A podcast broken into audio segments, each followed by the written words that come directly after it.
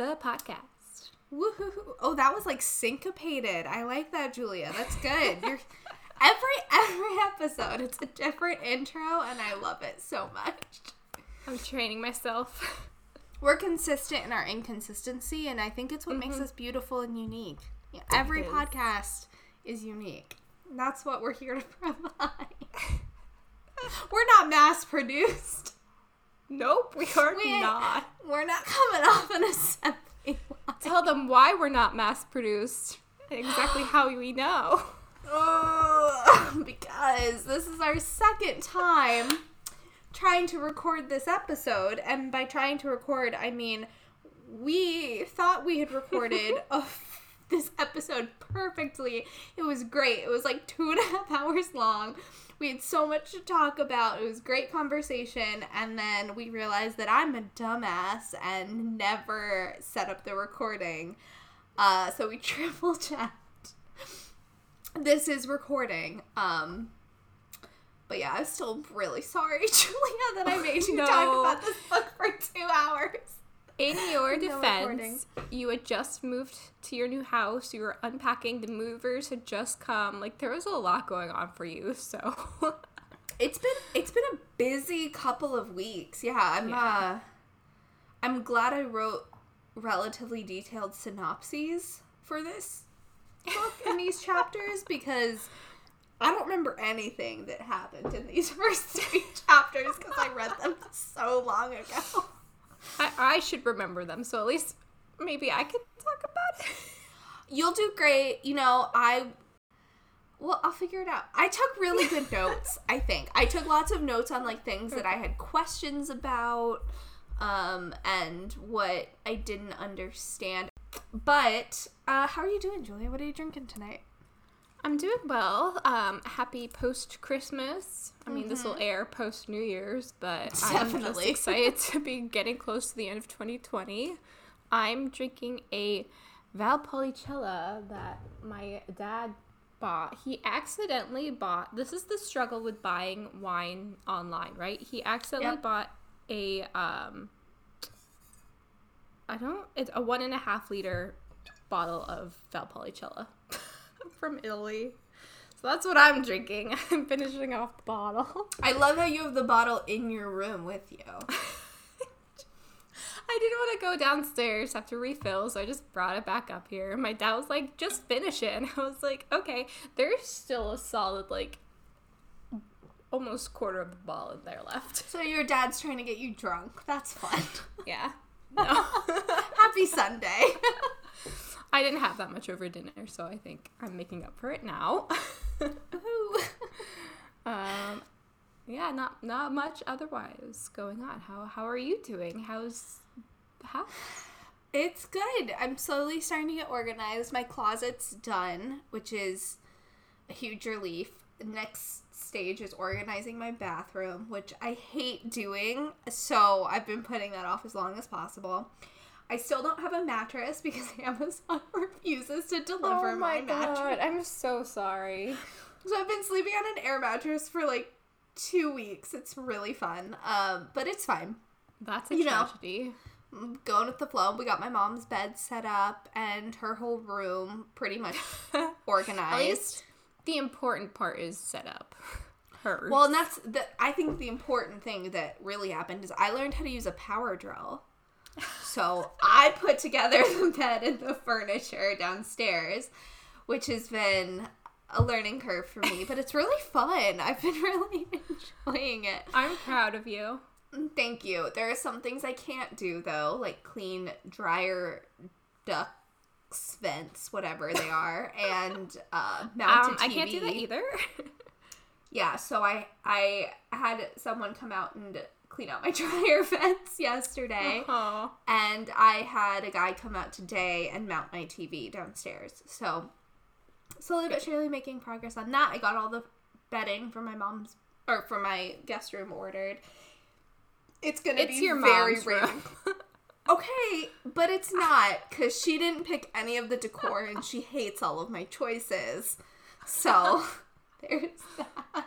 It's going to be a very Ravenclaw themed room. Uh, I ordered some really cute collage wall art from Archive Sunday and ordered stuff from Harry Potter. Potter the Harry Potter line from Pottery Barn Teen. You're in so deep, so deep. I really am. you It's should just honestly hire an interior, a real interior designer to come in and like make it into an actual Ravenclaw house room, like with the fancy walls and like the nice carpeting and like the old bed and stuff. Uh, that costs more money than I want to spend on a guest bedroom. but think about how cool it would look. it would look really cool, but that's also just the furniture and the decoration would cost me like ten thousand dollars. it's worth it. It's not. You have a bed, you can sleep in it for as a guest. You're fine. I want to come to a real Ravenclaw bedroom. Come on. Yeah, it'll be fine. Um, anyways, that's a long-winded way of just saying my move-in is going well. We got the kitchen all unpacked. I sent you a picture of all of the teacups that I've inherited. Oh my god, you have a whole tea parlor in your kitchen. More than that. Like it's insane. I have three shelves of teacups in my kitchen. They're all hand painted and handcrafted. Why? So my great grandma, who on my maternal grandfather's side, um, apparently that was like her thing. Like she collected unique hand painted teacups and saucers. That's gonna be me. That's hundred percent gonna be me. yeah. Well, now I don't have to do it because I already have a collection. Which is great. So that's all been set up. I have like a little pantry. I'm slowly but surely gonna get a bar cart. Hmm. Um, well, a bar cabinet, I should say. I'm gonna get a bar cabinet, Okay. and then that's also gonna be my spot for coffee. It's gonna be multifaceted. Your two needs: coffee and bar cart. yeah, mix them. Why not? Just all beverages in one place. It's easy. Uh, and then I am. I still need to order a dining room table. So that's the next big challenge: is getting a dining room table. I'm just waiting to get my area rug because I want to see if there's navy in it, so I know if I can order the navy chairs that I like. oh my god. you and Blue. You have a relationship that worries me. It's getting toxic. My whole house is gonna be blue. I'm sorry to tell you. oh no. I just I can't come up with another alternative. Okay. what I'm drinking tonight, because that's what I was supposed to be answering. Um, I'm going with a pineapple theme. Okay. So I'm I have a little cup of pineapple soju that I'm drinking out of an Ireland cup. Oh. As multiculturalism exists in this household. Uh, Pineapple this- soju in an Ireland cup. There's just a lot going on there. Well, and so you can see it's like a really tiny little cup. Sorry, listeners, you can't see this, but Julia, you can see this. It's a really tiny little cup that I got at the Epcot Food and Wine Festival when I was there last year, and it had a Guinness and Bailey's milkshake in it that was delicious. Oh, that's and cute. I don't like to throw away sturdy plastics if I can reuse them, so they become part of my saving the environment one plastic at a time. Exactly. So they become part of my uh, glassware set. So pineapple soju, and then I also have, um, just because I wanted to have an appropriate buzz for like tonight's conversation, and this wasn't going to do it on its own. That's why I supplemented it with the pineapple soju. But hmm. it is a pineapple craft cider.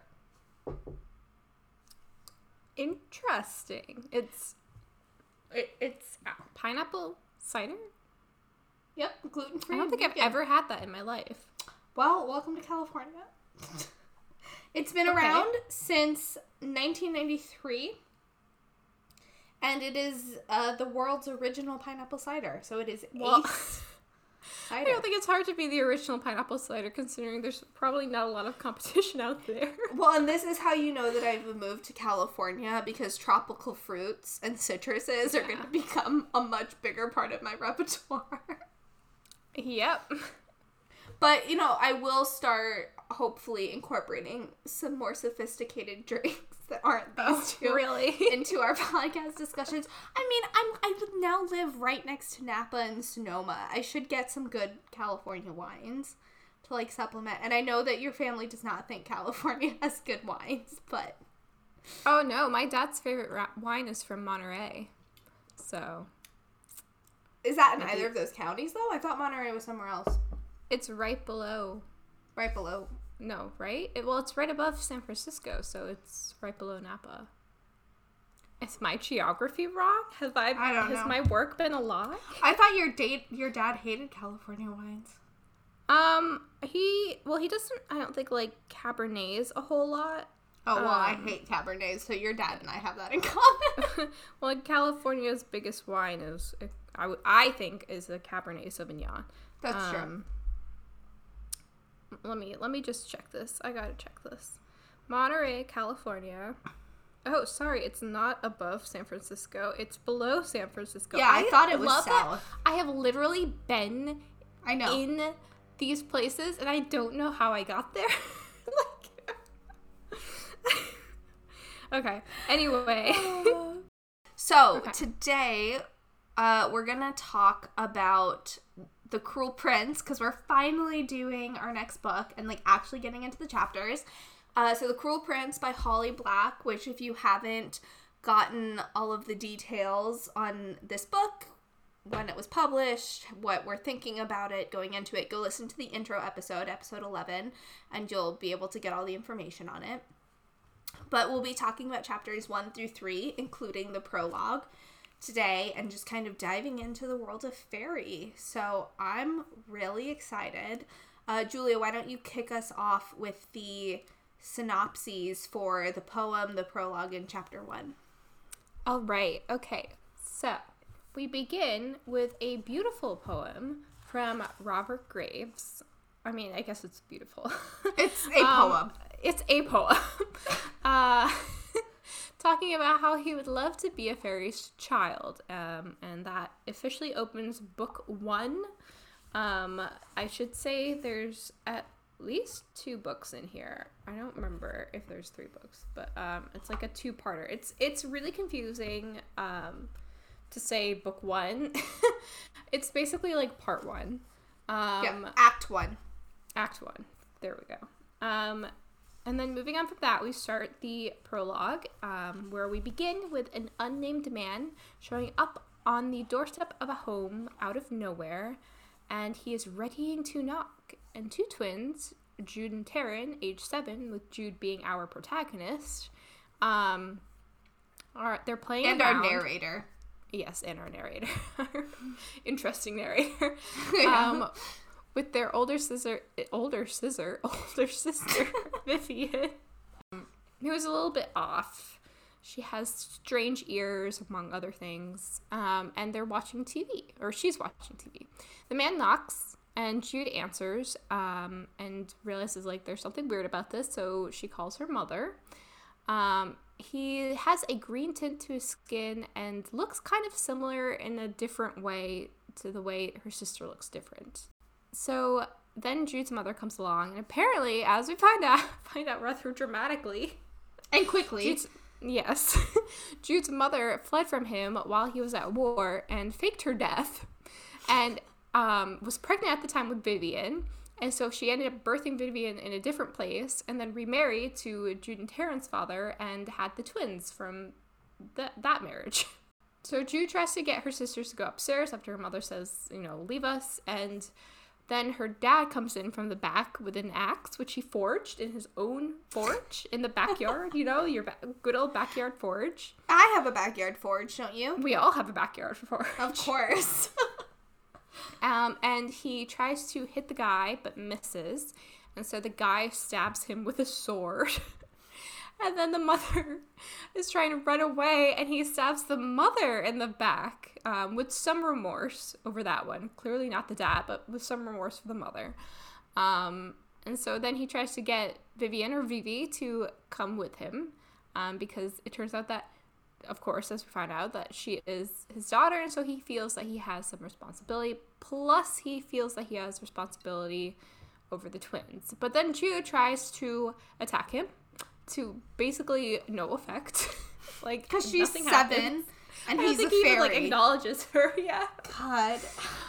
Um, and so he tells Vivi she needs to come with him to Elfhame. She refuses. He orders her, given that he is her father. Um, and so she, Vivi, and the, her little sisters pack up, and um, he promises they'll make sure they're well taken care of. Vivi promises him that she will hate him for the rest of her life.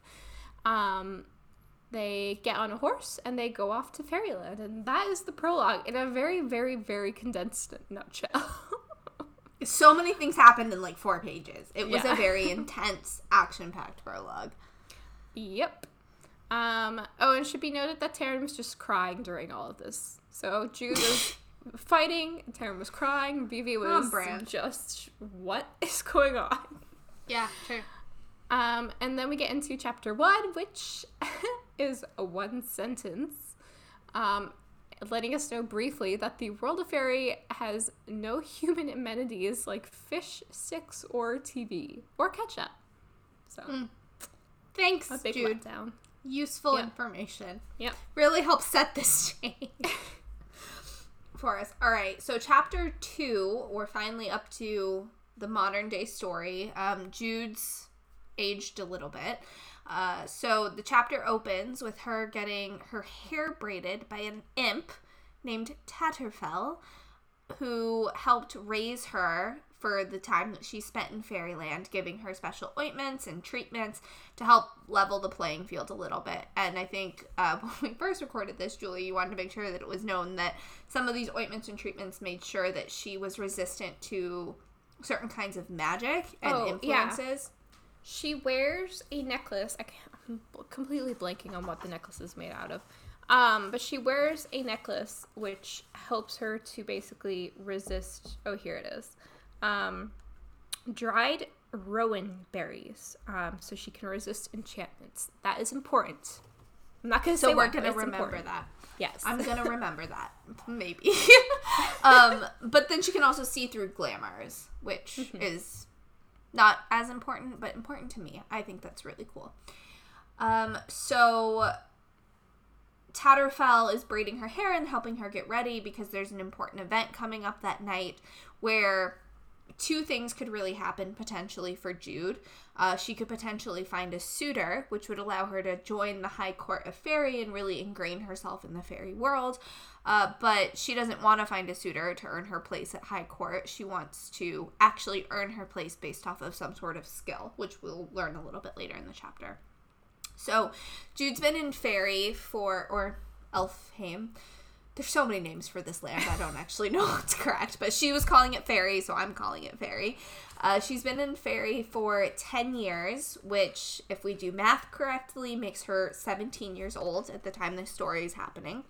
And although she clearly sticks out because she's human and not like the rest of the beings in this land. She's been well cared for and has grown to somewhat love Madoc, who is the unnamed man from the prologue, um, as her caretaker. So he's the man that stole them away, but Jude has love for him because he's he's taken really good care of her over the years. So her sister Taryn, her twin, is excited for the. I think we decided we're gonna call it a ball as the event, Yeah. though it's never explicitly named. They just say they're going to court. So it's very like Regency England vibes Yeah. that there are Just throwing a party, you know. there's they're going to court. It's one of many events, I guess, that involve being with the court.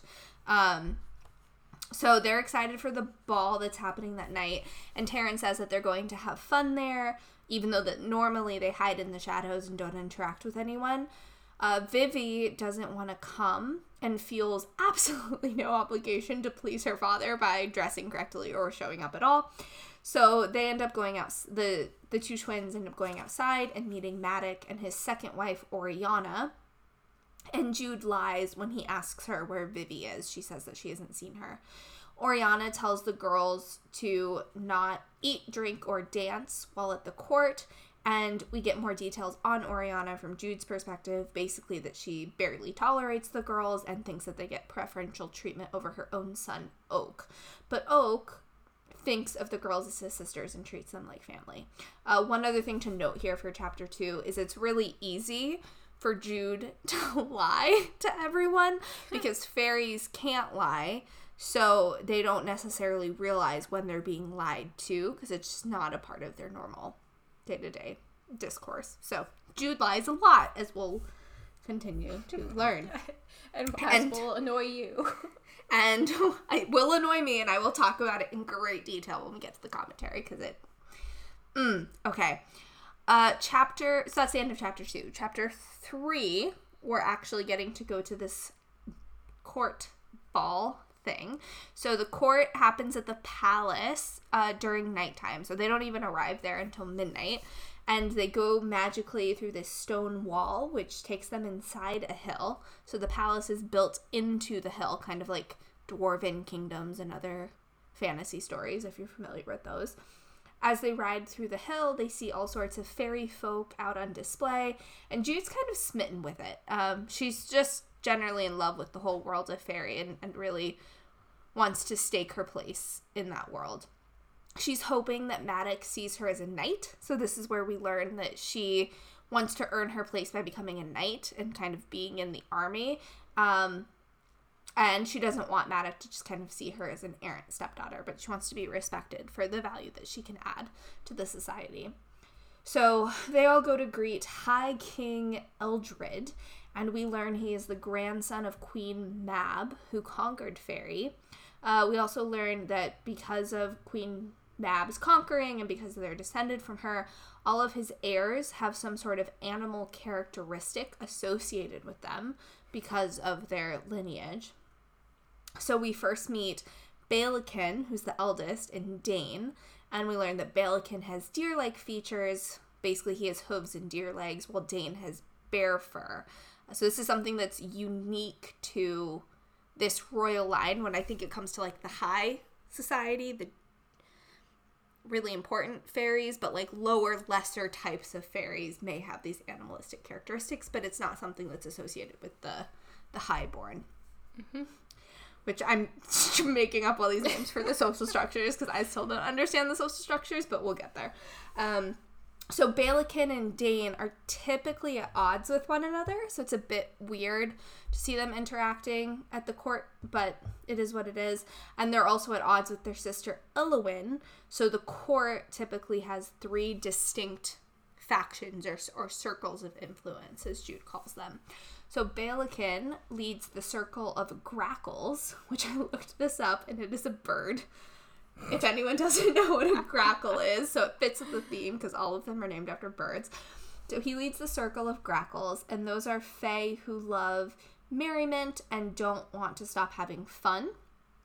Though apparently, according to Jude, Balekin has always been very composed and sober when speaking to her, but and she generally wants to steer clear of his circle. She doesn't want to hang out with him and his friends. And then Elowyn, who's the second born, the first daughter, leads the circle of larks, and they favor art over all things. And since Jude's artistic, they pay no notice to her, and she doesn't really care what they're doing. And then Dain is the third born.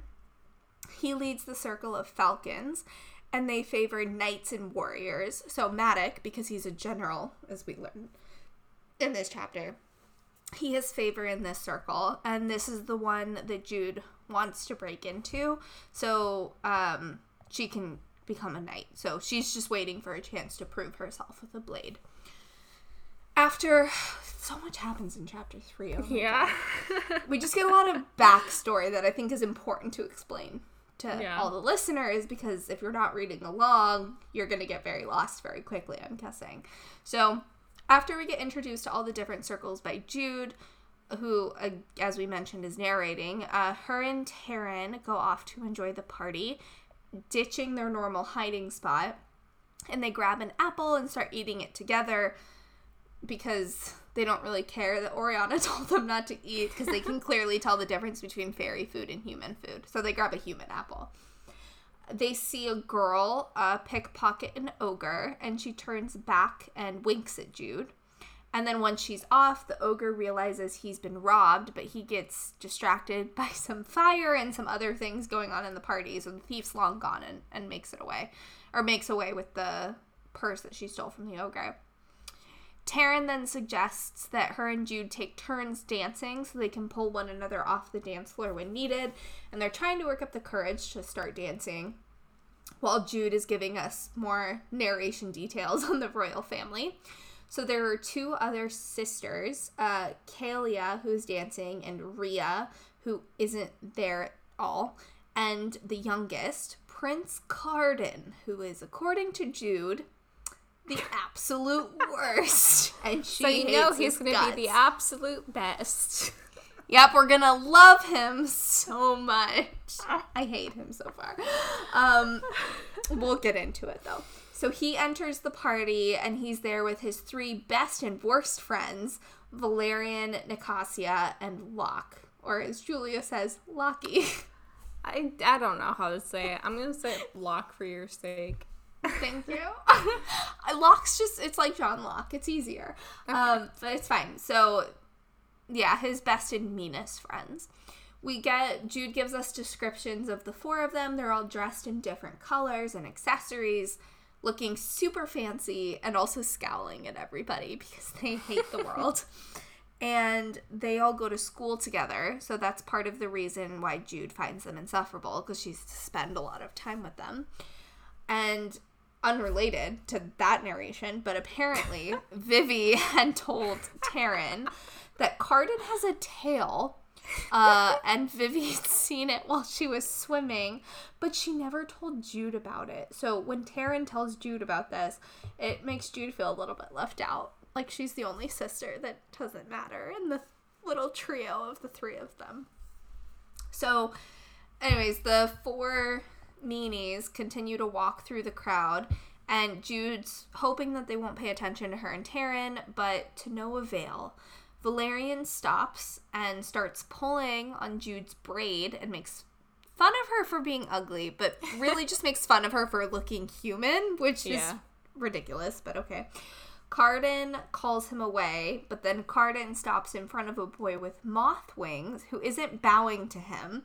And this little shit tears off one of his wings to make the boy scream to pay for his insolence for not bowing. Uh, and Jude comments that she doesn't know if the boy will be able to grow it back or if he'll ever even be able to fly again.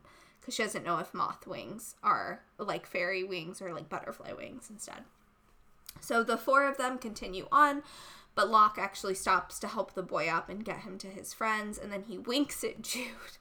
Like they're sharing a secret, basically that he did something nice and doesn't want her to tell anybody about it because they're meanies. They can't do anything nice. But she doesn't trust that he's actually doing something nice out of the goodness of his heart because she knows that um, all of them think that she's scum given her mortalities. She just she trusts them as far as she can throw them basically. And then Taryn yanks her away to their hiding spot and tells Jude to not give them any reasons to notice her more because they're just trying to keep a low profile. And yeah, that's the end of chapter 3. You did a great job. Thank you. I took a lot of notes. and I still have I have so many questions about this whole world because like so much information was thrown at us. There's a lot that goes on here. So much and I'm so confused. Um and I'm so you you're hearing some of these comments for the second time, so I again apologize, but I'm going to keep them because I'm still confused by them. Um so my first comment has nothing to do with the actual chapters. I just really love the little details in the map at the front of this book. And I'm a sucker for whenever there's a map in a fantasy book, but I just love like the little people and fairies that are drawn into the different areas around the map. It's so really cute. well illustrated. I wonder who made it. It's a good question. No, there's no name. Mm-mm. Hmm. Wonder if it's in the back. I love It's the not. mermaid on the bottom left. I know, right? Oh, so good. And then there's a little mermaid on the rocks in the bottom right Oh, under the compass. Which that compass is great. Like a bow and arrow is north and acorn is east. a leaf is west and s- skull and antlers is. Uh, Very interesting. I tried to not study the map too much because I don't want to spoil myself on names, but I have a feeling that I'm gonna come back to it yeah. a couple of times. There's a lot I'm going reading. on here. Yeah. so, anyways, I love maps. Uh, I also I don't I don't like YA books that have like book structures when they have like book one, book two, book three. Yeah. Because this book is under 500 pages. I don't understand. This book's under 400 pages. I don't understand why it needs multiple books. There's a big break. Um, I, I need to look this up again, but like as I remember, it's a big break between book one and book two, and like as I said, probably better call it like part one, part two, than book one, book two, because it makes it sound too much like like they could be separate books. Um, I think it'd be Right. more apt to refer to them as like part one, or as you said, act one, act two, because what ha- it, we'll get there but like what happens between the two books is like it's a major occurrence it's not like a small thing at all like it shifts the entire dynamic of the next couple books That's fair. I, yeah, maybe she should have just gone with a different word because when I think of something like book one, book two being put into a, a book already, I think of more like Lord of the Rings, where each of the Lord of the Rings books was actually two sub books. And there is so much that happens in each of those books that those sub books could have been published as separate books and it could have been a six part series because there's so much that happens in Lord of the Rings. And that's normal with adult fantasy. I just mm-hmm. I worry sometimes that YA fantasy tries to do the same thing when it really shouldn't be because it's otherwise it should be like fully fully fleshed out worlds in adult fantasy. But it is what it is. It's fine. I'll get over it. You told me it's okay. i i think it's like a, a breathing point like it's her Yeah. reminder for you to like there's something that just happened take a breath and now come back later like let it sink in That's fair. Hopefully, we didn't split up the different books in our scheduling. Oh, we should check that. Yeah, I didn't think about that. I think that I thought of it though, so I, I would I would be surprised. That seems like something we would think of, but also I forgot to press record last time, so who know. knows? We're professionals, It's all up in the air. that much. oh gosh. Um, one thing I just wanted to note about the poem again before we kind of dive into the prologue. It's a strange poem for sure, but I thought it was really fitting because Robert Graves is uh, coincidentally a student of Irish mythology, and so was his father. And he was he's British, but he was the son of an Irish poet. Um, and he was also a classicist, so he studied Irish mythology, and his father studied Irish mythology, and then he also studied Greek and Roman mythology. So you get kind of those different vibes from understanding like the Fae from Irish mythology, but also nymphs and dryads and things from Greek mythology that I think it's a good person to like start with as a poetry reference. yeah. I I would like to know also how she found this poem. Like did she just search fairy poems or is this something that she picked up in her research that that she thought would be a really good addition?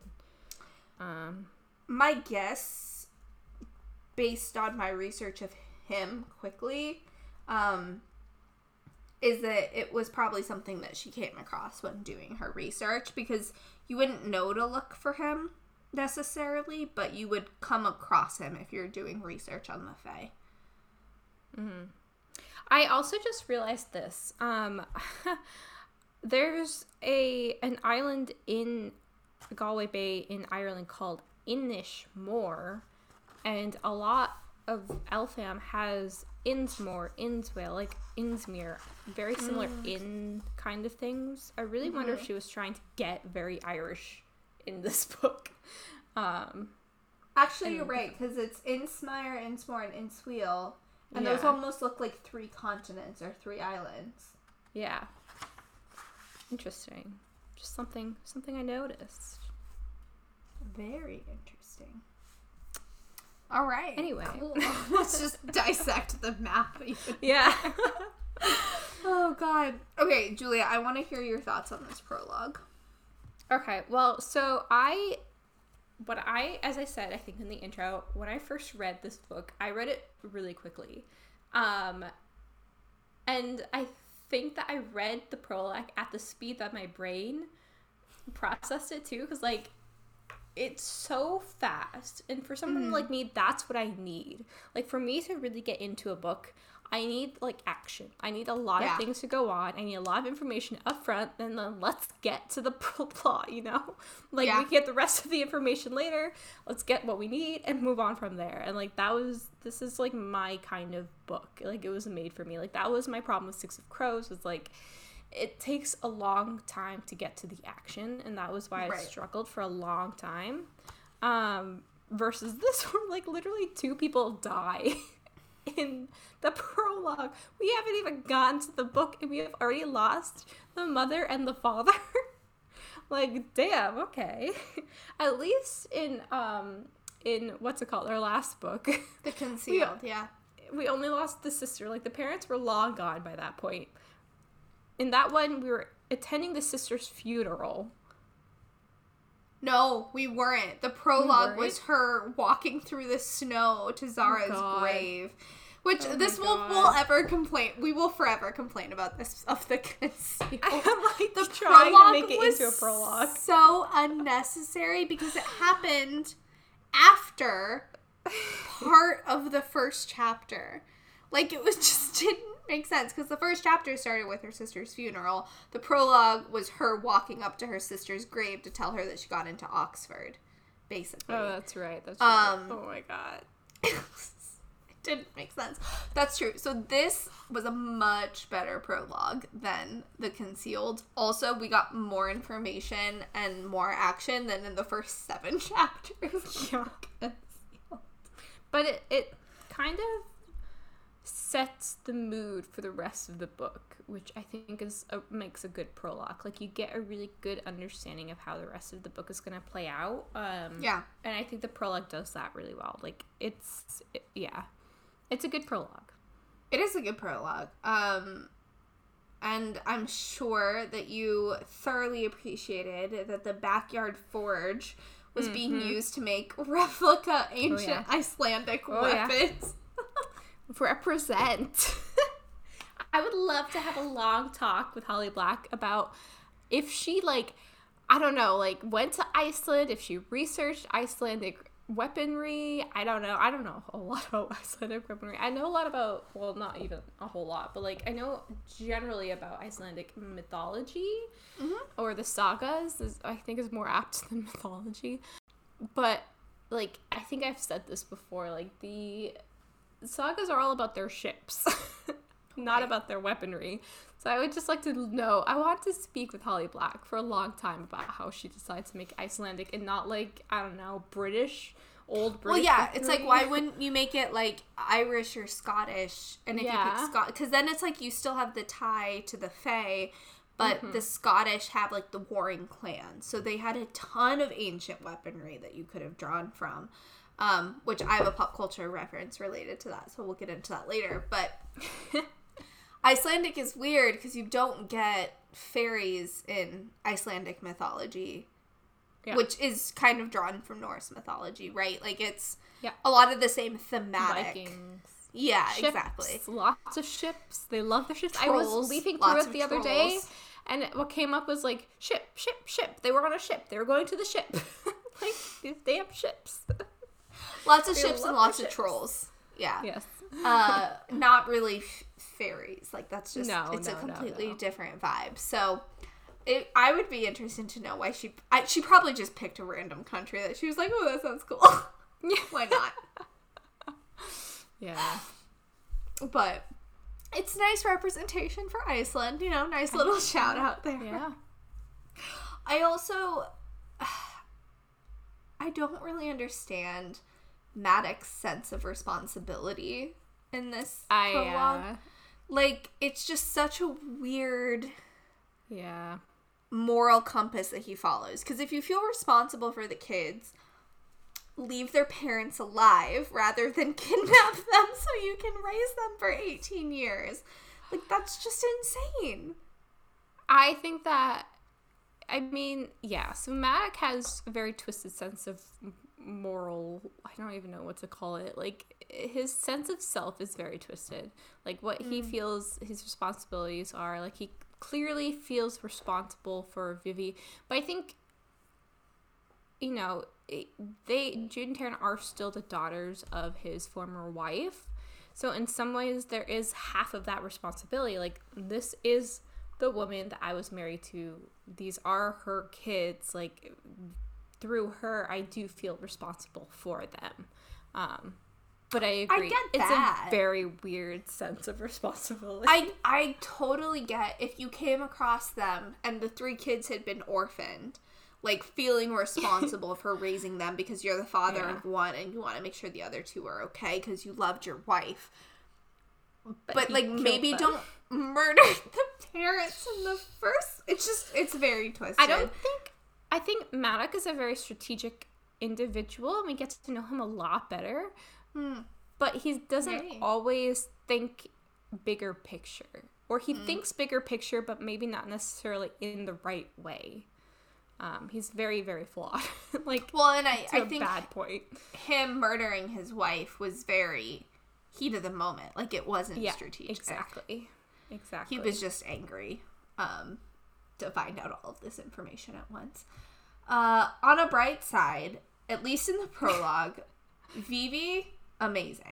She's so calculating, but like seems to be on the right side of a moral compass. And obviously, things can change, but I like her so far.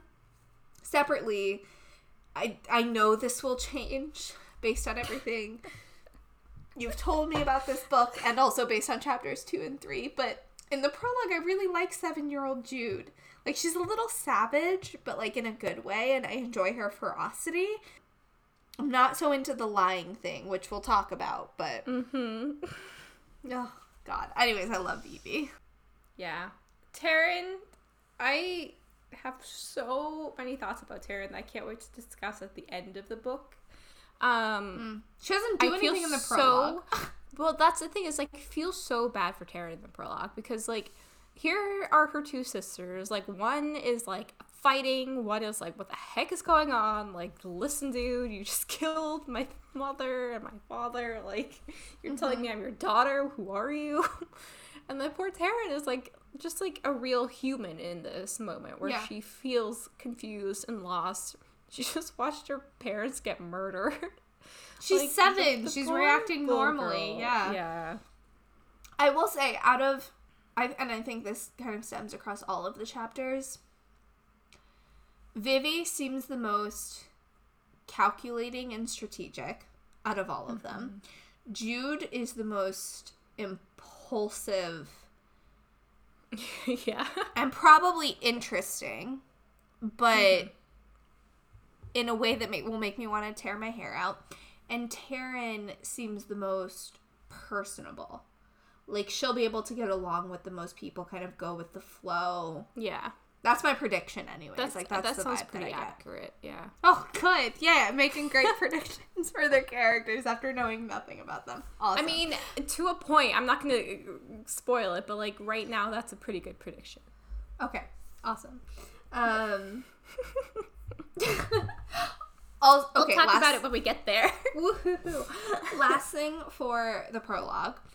I just really liked the similes and the metaphors that showed up in the actual writing from Holly Black here. I thought she She's did a so really good. good. job in the prologue of describing things that were happening. Like she had a meta or a simile that the blood from the parents smelt like scrubbing pads for cleaning Yeah. that their mom kept under the sink.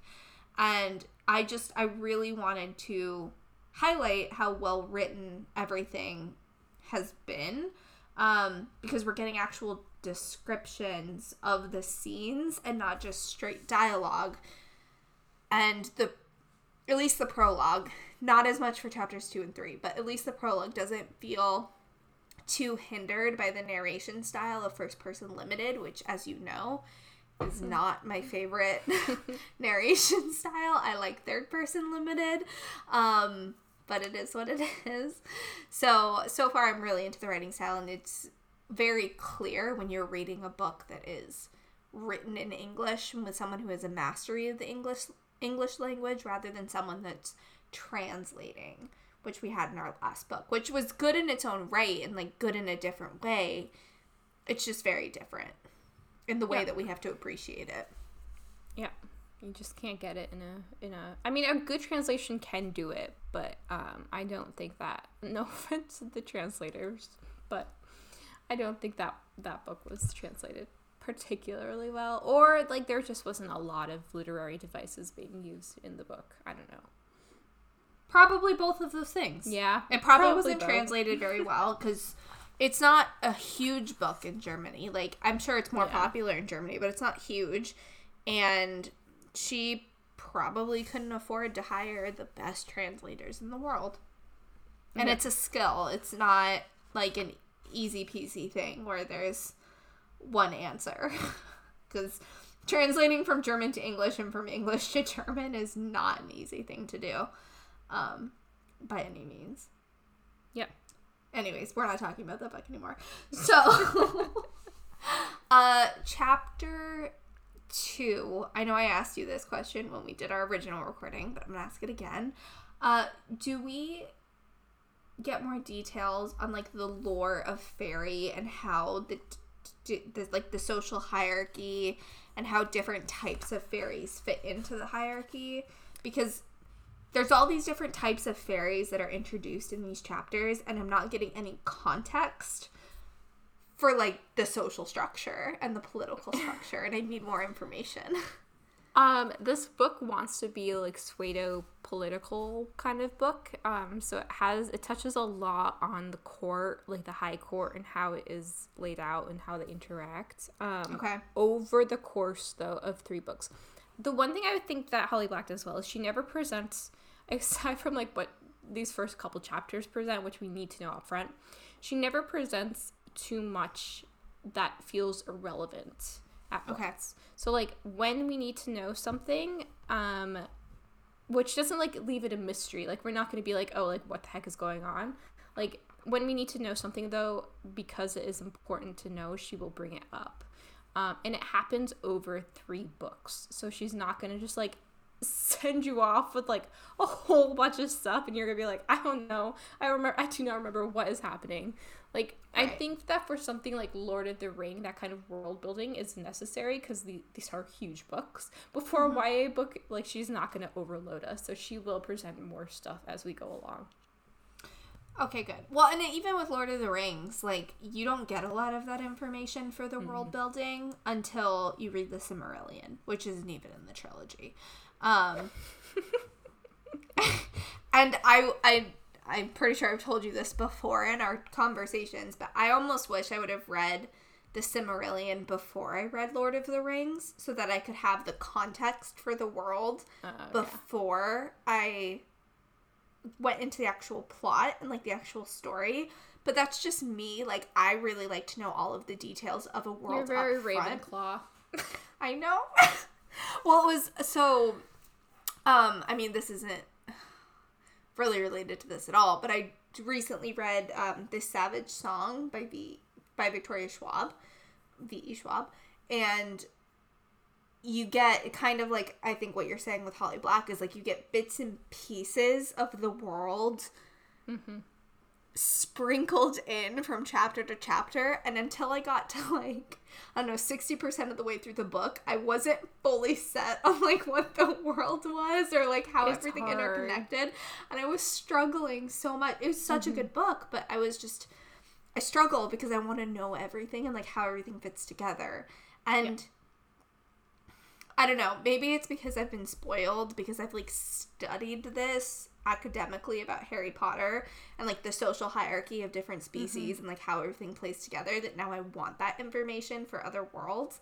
Um, so I need to get over myself there. Well, But you're like just- my father. Like he can't do fantasy because he has to know the rules. Like he doesn't want a dragon to show up and like burn the entire city down without like prior knowledge of like that being possible. Like it feels like cheating.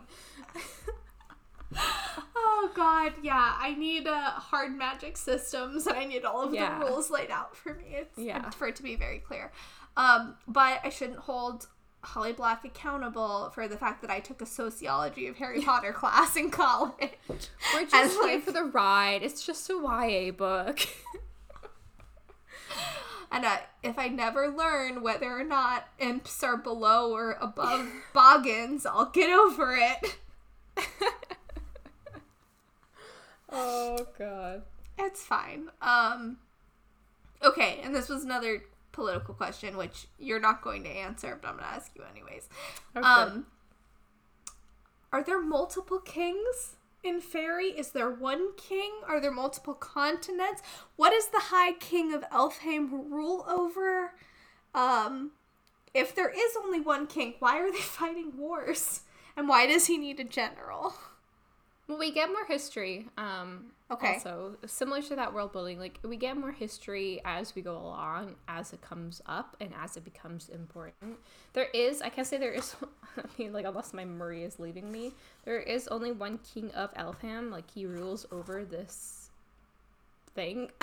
this The whole area. realm of fairy. Yeah.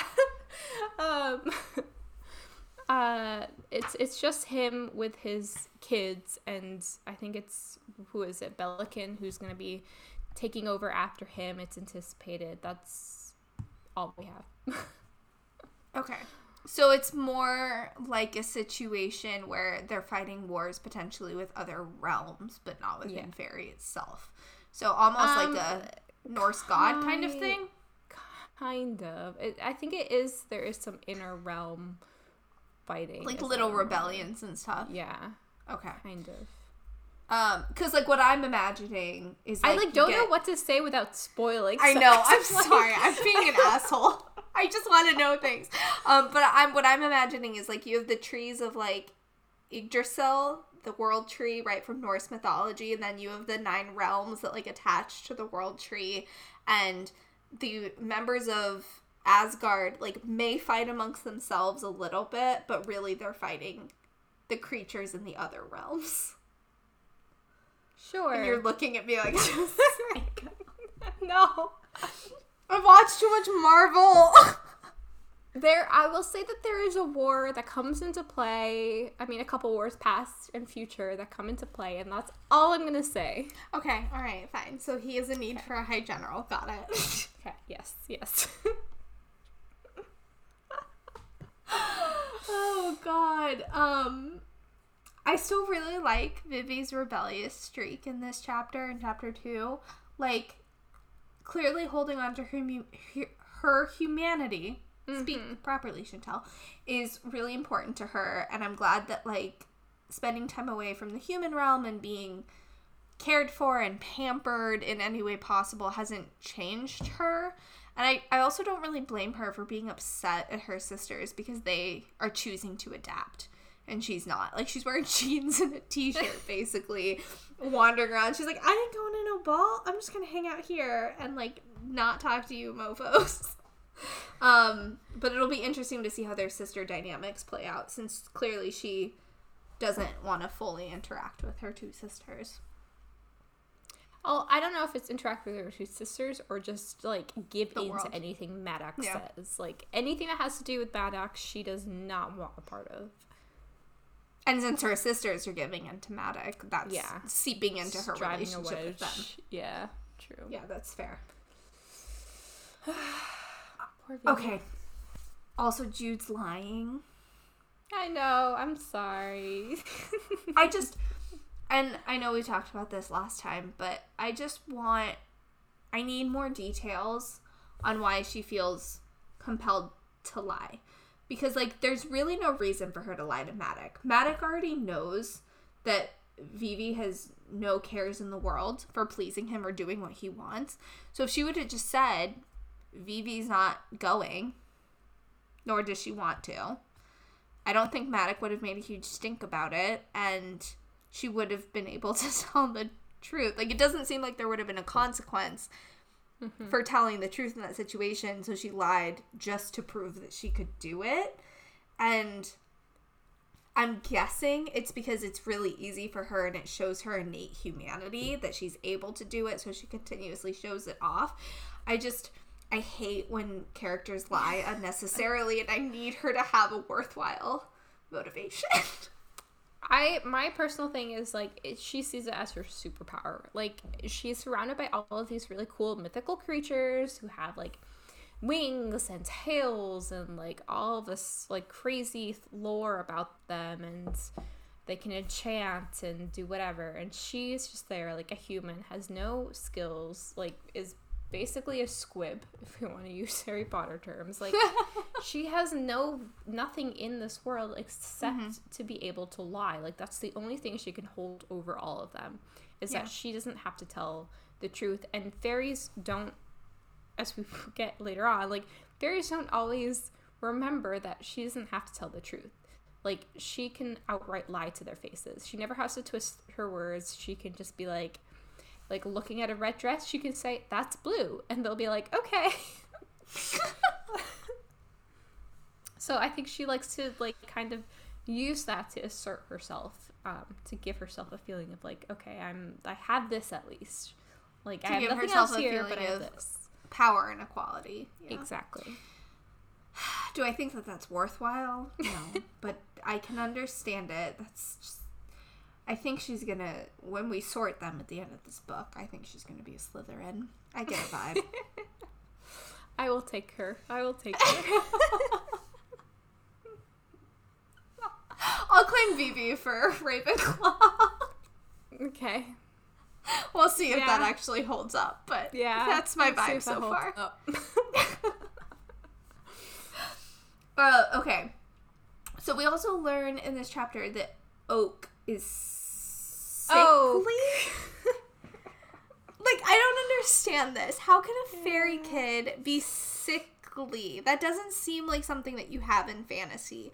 So it's like I don't know if that's supposed to be a ruse, if that's supposed to be that he's just not gonna be included in society like if he's dumb i don't know if it's supposed to be some sort of parallel for like a relatable disability or be it he's a symbol for chronic illness of in some like i just i mean what please I don't think that he's meant to be a symbol of disability. I, I'm trying to remember. We don't sadly learn a lot about him.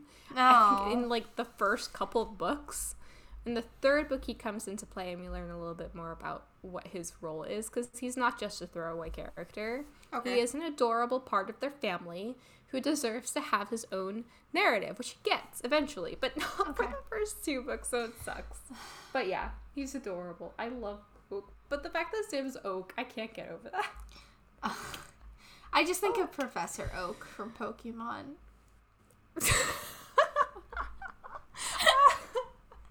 oh no, I'm thinking of Well- an oak tree or like Pokemon.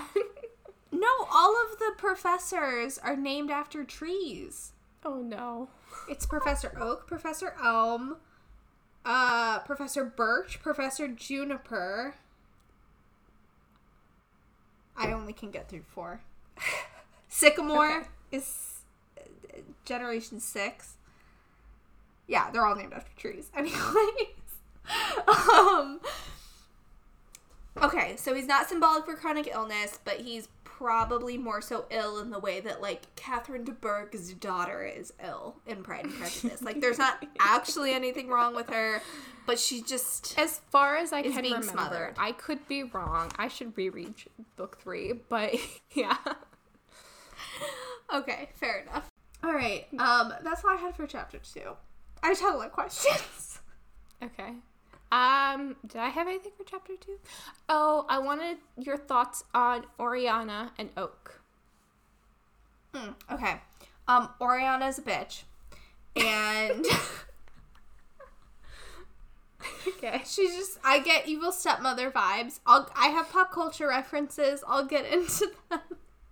Oh wait, I totally forgot. You had a comment for chapter 1 and I skipped over it. I'm so sorry. Oh, I forgot about chapter one completely. Yeah, it's very minimal. I yeah. I mean, I my only comment was I've always wondered why fantasy places reject human inventions, like the TV. Why why can't we have a TV in Fairyland? Hello. Why can't we have a TV in Hogwarts? It's Why just can't rude. we have cell phones? so rude. like they want to keep you suppressed, or either that, or they're just they don't have the wirings. You know. Well, they might not have electricity. Might not exist in their world. That's that's true too. But I also think that's in general why most authors who write high fantasy write high fantasy in medieval settings so they don't have to deal with technology. I want a really good high fantasy in modern day. Like I don't think I've seen a lot of that. I mean, we get that kind of with Mortal Instruments, but That's like because that's called sci-fi. okay. Give me something which is still high fantasy though that is in modern day. Like that that's my point. Is like Mortal Instruments is still kind of like tiptoeing that line between mm-hmm. fantasy, not high fantasy, but like fantasy. it's a medium and- fantasy. Yeah, it's medium fantasy and modern day, and you don't get that sci-fi element to it. Like, give Yeah. me more of that. Well, and I think it's probably just because high fantasy can't exist in our current world.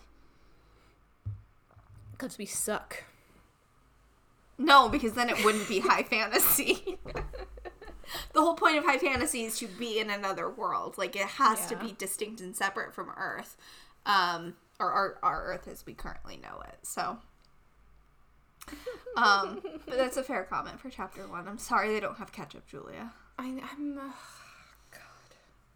I'm okay with getting rid of fish sticks, but I'm sorry they don't have ketchup. I like fish sticks.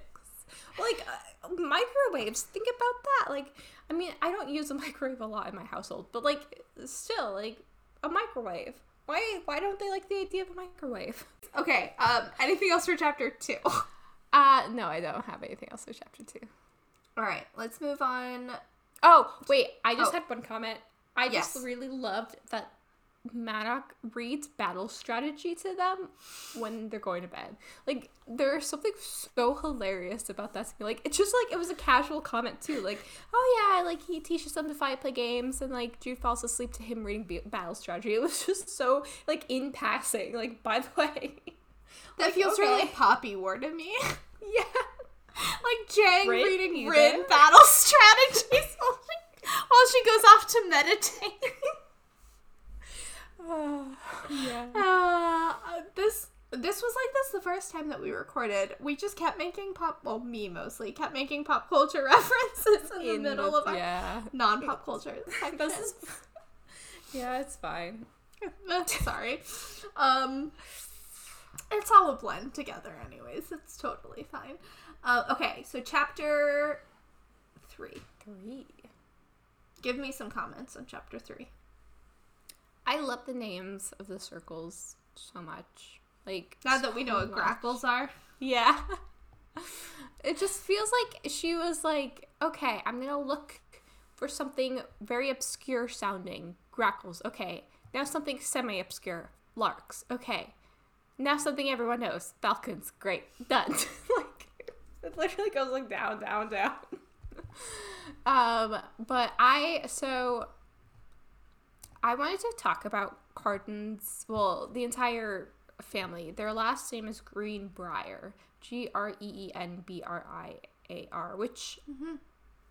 Bri- I thought Bri- Briar Rose, that's pop culture, but like thought Briar Rose, but then I thought I think there's a plant called Greenbrier, and it is. It's B R I E R, and when you look it up, it says green briars get their uh, scientific name from the Greek myth of Crocus and the nymph Smilax, which sounds like Snorlax. I digress. uh, though this myth has numerous forms, it always centers around the unfulfilled and tragic love of a mortal man who is turned into a flower, and a woodland nymph who is transformed into a brambly vine. um, so I thought that was interesting. I don't know what she's getting at there, but I don't know. I- I just don't understand why there's so many Greek myths about mortal men being turned into flowers. I don't know. Maybe like she didn't even look this up. Maybe I'm I'm reading too far into this, which I- You I, probably, would be. are. There are very few YA authors that actually try that hard. But J.K. Rowling did a really good job with her names. I mean, like we don't like her anymore, but she did a good job. She did a really good job with her names. So she say what you will about how shitty of a person she is. She put so much research into those Yeah. books. Like there was love in the research put into those books. And we know this because we went to the Harry Potter History of Magic exhibit and like read all about it. Um, but there's so much ties to like ancient alchemy and magic in everything that she did and all of the names that she used, even the flower choices and color choices, like everything is so well thought out in those books. But mm-hmm. I don't think every author tries that hard because they're not Yeah. spending years and years and years crafting these books. They're spending two to three years crafting a whole series. Right? You're churning it out, it's more mass produced and isn't as much of a labor of love. Yeah. Not that Holly Black did anything wrong. I just don't think that she necessarily I'm, went to that. I'm level. doing the thing where I write three pages about a one page um, snippet. Hmm, college bullshitting. Yeah. A plus skill. We're really coming in here to help me. But it's it's interesting at least that it ties to a more obscure Greek myth because I think the myth that everyone knows about, you know, a mortal man turning into a flower is the myth of Narcissus and Echo. Um, but it's fascinating that there's almost an exact same myth with just different a different dude and a different nymph. Yeah. Well, I think it's interesting it's tied to this flower. Um, Yeah. I don't know. I don't know. Anyway, because because nymphs are related to fairies, but Mm-hmm. um, moving on from that, uh, I don't think I had a whole lot of other comments. I know you had a lot. I did. I had a lot of questions again. Yeah. Um, so this first question, I need to look this up because you didn't know the answer. But as Jude's going through like the fairy court, she's like, "Oh, over there were some boggins and foxkin," and I'm like, "What the fuck are those? Are these well-known fairy types?" Is this part of Irish mythology that I just haven't read about yet? Like, what the heck is a boggin? I think of bogarts, but that I know that's not the same thing. Very Um, different. yeah, so I want to know more about boggins and foxkin, and this kind of plays into my question about the social hierarchy of fairy. Um, but uh, I'll never get the answers I want, and it's fine. Okay, Jude, oh, there, oh, Holly Black. There was a really good sentence in Jude's narration where she said, I can see why humans succumb to the beautiful nightmare of the court, why they willingly drown in it. First off, fire sentence. I love that sentence. Um, I also can totally empathize with the allure of the glamour of distraction, if that makes sense. Like how you can get easily caught up in all of these like moving parts and like very fancy looking things that really don't mean anything. Um, because I think a lot of fairy lore is like that, that it's very beautiful but kind of shallow, kind of empty. Um, and you get caught up in the beauty and then you're left with absolutely nothing. And that's kind of what it seems like this is. Uh, so I'm I'm wondering, sort of like Long Road, if Jude is actually going to be able to tear herself away from this world that she's so smitten with and be able to stick to her humanity and hold on to her her humanity, or if she's going to get caught up in the world um, and kind of succumb to it a little bit. I wonder. Yeah, I'm not answering that. I, well, I know that's a loaded question. I don't have a prediction yet. Um, you are always, of course, welcome to ask for my predictions of things. I don't. I Quite- always want to know your predictions. I don't. This is like this is a, an adventure of a book. You will. I, I'll be wrong, probably a lot, but we'll see. Um, but I don't. I don't quite have a, a full sense yet of whether Jude, like which path Jude's gonna go down, or whether she's gonna flip flop back and forth. Um, but that's something I'm interested to see as the book progresses. If she's gonna get kind of like caught up in the grandeur and then be able to pull herself back from it all. Also, I know the answer to this question because we talked about it. Um, but just kind of talking about the gentry of the court. So the the gentlemen and ladies, the high fairies, as I'm going to call them, because I don't have another word for them. Um, but it's interesting that they, other than the royal family, right? Like the royal family is animalistic in nature, but the rest of the high fairies are not. And based on the limited descriptions that we have, it seems like there's green tints to their skin and there's like other things going on with them, but not necessarily animalistic things.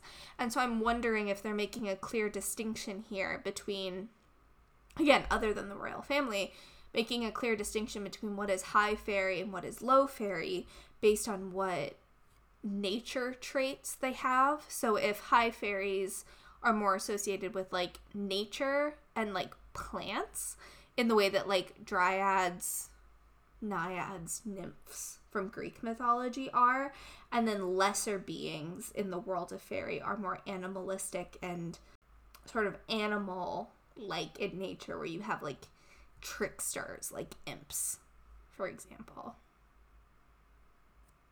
What's the question? that wasn't a question it was i don't know It's like, whoa, where is she going with this? I don't know where I'm going with it. It's just kind of like I'm just wondering if that's kind of like the separation and distinction. Okay. And then what makes the royal family so special is that they're able to they're- have those animalistic characteristics but retain the like grace and grace. I can't think of another word. But like the grace of the plants and the plant-like behavior. Cuz a lot of times when you especially when we think of humans, right? Like when we think of civilizations and being more base in nature, the people that we consider criminals and the people that we consider at the lower rungs of humanity are the people that are more animalistic in nature that act on instinct rather than on thought and like strategy. And so I'm wondering if like the royal family they're able to tap into that sort of instinct but still have the ability to separate out that um sort of like bigger picture strategy sort of thing and that's what Oh, sets yeah, them yeah, apart. Yeah. Very long-winded way of saying that. Sorry. Yeah. No, no, no. I think that's that's a, a, a good wonder.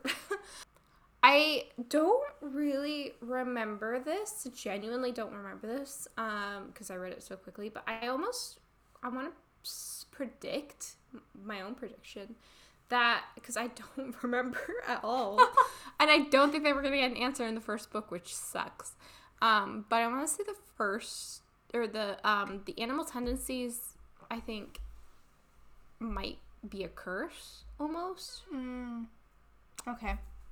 I don't know why I want to say that if I'm like getting that from a different book that I'm reading right now, which has similar parallels, but I don't know. um, Well, Yeah. we'll see. that's Won't my we? prediction as somebody who has read this and completely forgot. We will see. I I Um, guess what I'm saying is like I don't think it plays as huge of a role as maybe we think it does.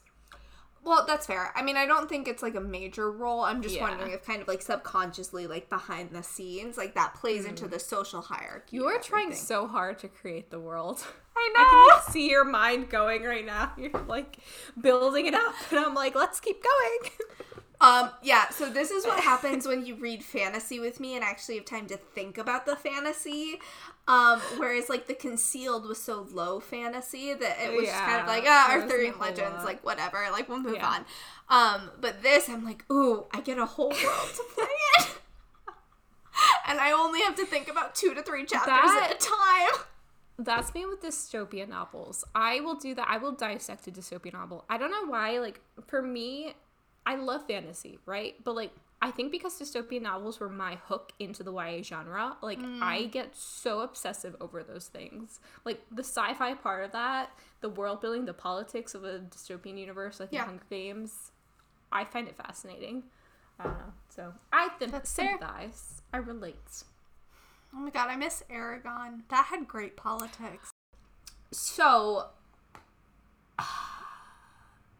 I'm just really tired of the YA trope of sorting people in any I capacity. know. It bothers me. I'm over it. I'm done with it. And it's not Holly Black's fault because all YA books do this.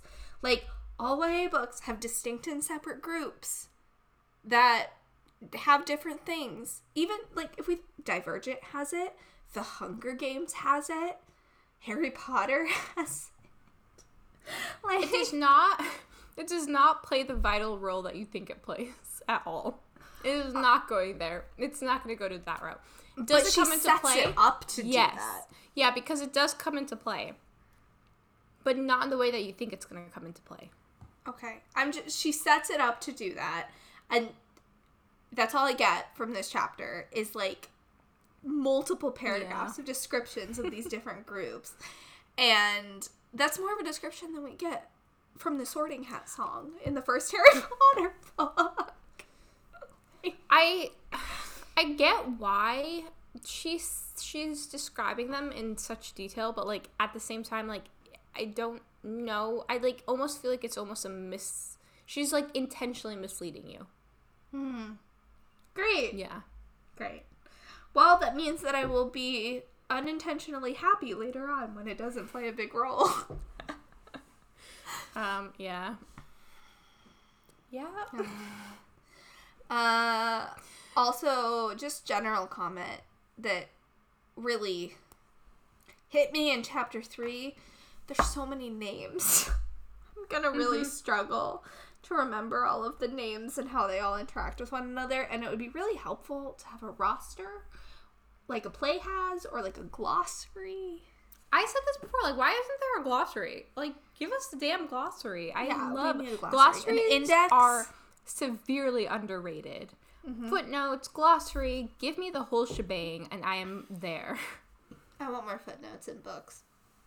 It's Like- so helpful, It is. I especially stopped. with fantasy books. True. True. Well, no fantasy author does. No, really.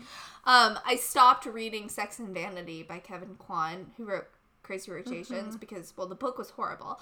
But the one really nice thing about it was that he put footnotes for certain things, and he did that with Crazy Rich Asians too. And I just like thoroughly appreciated like defining things in the moment where I can see them on a page, and it's really easy to read.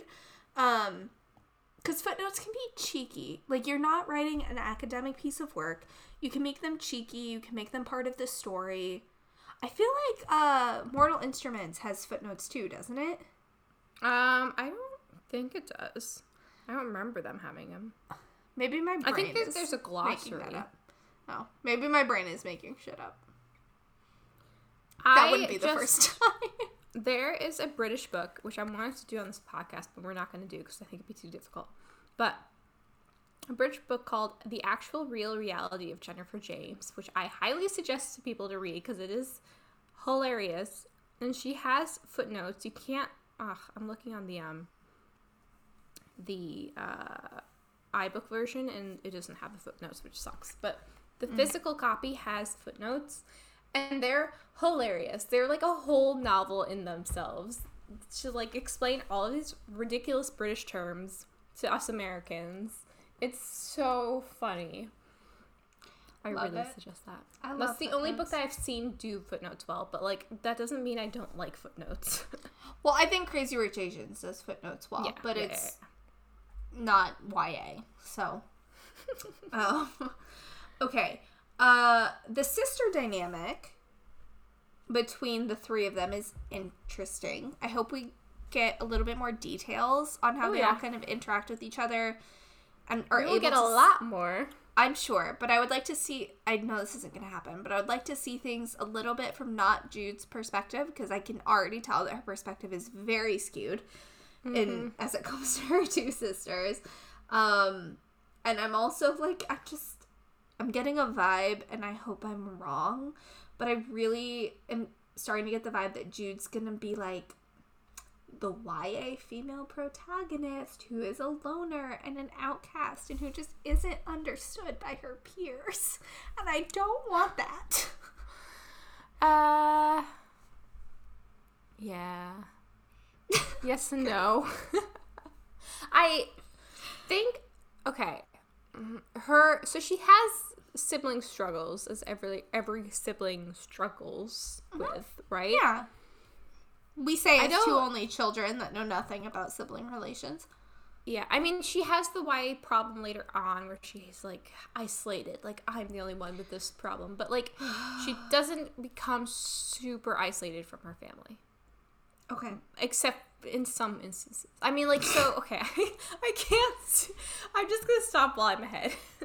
That's No, I mean, say. I just my prediction is that she will slightly fall into that trope. Well, I think she's as Yeah. Do I think she's gonna be as bad as Evelyn I think that's a good prediction. in the concealed? No, but do I think she's gonna fall into that trope of like being different from everyone else and like being by herself and like not being cool about it?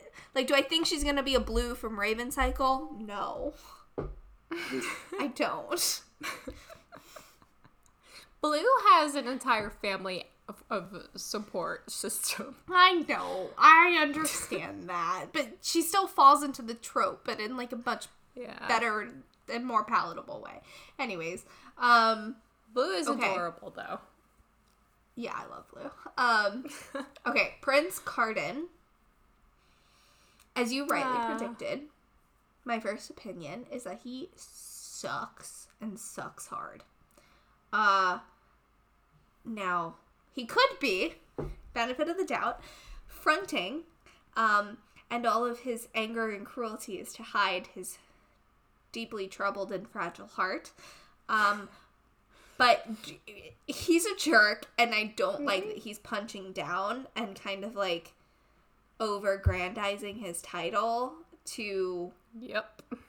hurt people that are of a lower status because he doesn't have anything to prove. Like he's the sixth son. He's not going to rule. Everyone already knows he's royalty. He doesn't really have anything that he has to do. So please stop. Yeah, he he's pretty terrible. I don't think he gets any better. I mean, maybe, but not right away. Great. He, he mm, I, I I will say that I love him in the end, but like You're meaning the end of the trilogy. You don't Exactly, mean the end like- of this book. He is clearly being set up for a long term problematic character. Does he have a good redemption arc? I don't really know if I can say that. I mean, to be fair, he can't have a redemption arc in this book No. because he's the titular character, and the book is called The Cruel Prince. So, And he's on the back cover. So we know he's gonna be shit, and he's gonna be the villain the entire book, which is great because I'm presuming they eventually fall in love because it's a YA book, um, and it's gonna take a lot to get me on board with him. I would actually like to talk about the title of the book when we get to the end of the book. Remind me about that. Um, well, not even towards the end of the book. I think like when we get into book two, part two, um, we should talk about the title of it. I would like to see. I'm putting Oh, it You're in my writing it down notes. here. Yeah. like to talk about the title of the book between books one and two. Mm. Okay, got it. Um, oh, I wrote down who our uh, MVPs were. from last time. I know I'll remember yours. I just didn't remember who I picked, so now I remember. That's good. Um, okay. The last comment I had for chapter three is that Locke seems tricky. Mm-hmm. Like he's a nice he plays good cop and then lures people into traps so the rest of them can fuck with people. And I think I'm feeling that because you gave me the advice when we started reading this book that I couldn't trust anybody. And so now I literally don't trust anybody's actions. Uh-huh. Yep. But yeah, but people will surprise you. You never know. No, that's probably true. That's just my prediction for now is that he's the one that lures Okay. people into traps. We'll talk about it. It's okay if I'm say- horribly wrong. I do remember really liking Locke when we first when I first started this book. Um because he was different. He was like the odd one out of the group and like you see that here first and like he presents himself as being different later on also. Um but that's all I'm to say. Okay. yeah. um okay. Any other comments for chapter 3? Uh, mm, do I? No, I don't think I do. Nope. Okay, well let's get into pop culture then. Culture. Um, do you have any pop culture references for the prologue? I don't. Okay, I have multiple. yeah, I Um, know. so- You always come prepared. they just come to me. I'm only reading I 20 like, pages. I wish I had your brain. This is the whole reason this is a segment for our podcast is so that I could just have a place to do this in a more structured way because otherwise these comments would be coming in during the regular comments and it would be a mess. um okay, so first off, I know that this book is dedicated to Cassie Clare and it's like obviously Holly Black's read The Mortal Instruments, but the prologue is like directly stealing from the Mortal Instruments. It's the exact same story. Like in the Mortal Instruments, Clary's mother fakes her death and the death of a child to get away from the dad who's kind of gone to the dark side or who she doesn't want to spend time with anymore. And like that's exactly what happens with Jude's mom and Vivi. Like exactly Except in this thing. version, we get to see the sibling and not Vivi herself. So, it's like a fan fiction. Which, technically, I looked this up. The Mortal Instruments, it looks like was based off of a Draco Malfoy fan fiction that Cassie Clare wrote way back when. So, it's a fan fiction of a fan fiction. And so that goes into my next thing. Orphaning kids feels very Harry Potter-ish. why do we Yeah. keep doing it in YA? Like, why do we orphan so many children in YA? Our What's, last that, book. what's that book called? The, the Another book where the mother dies? There's that book, the, the Oh yeah, book. you mentioned this last time. I don't know. Um, but like the last book that we read for the podcast, The Concealed, three of the main characters were orphaned. and if you think of like Harry Potter, orphaned, a series of unfortunate events, lots of kids orphaned. Like we just we keep killing off parents so it's easier to tell stories about teens and like we can tell stories about troubled teens who still have alive parents.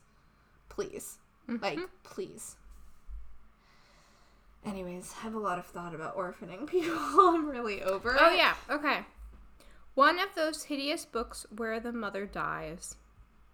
I knew it. I must Oh. have read this a long time ago. 2004. Yeah. Jesus. So, oh my god. Someone called it. Oh god. I mean it's a trope. That it definitely is for YA. Um, okay. The dad's fascination with like the old weapons and like crafting and forging like actual historically accurate replicas uh, reminds me of a romance novel which I've mentioned on the podcast before. It's called A Duke by Default by Alyssa Cole, where the main love interest guy is a Scottish weapons blacksmith. and the main girl comes from America to intern for him and help him run his forge. And they fall in oh my god. I I'm sorry. I think that's why I can't get into romance books.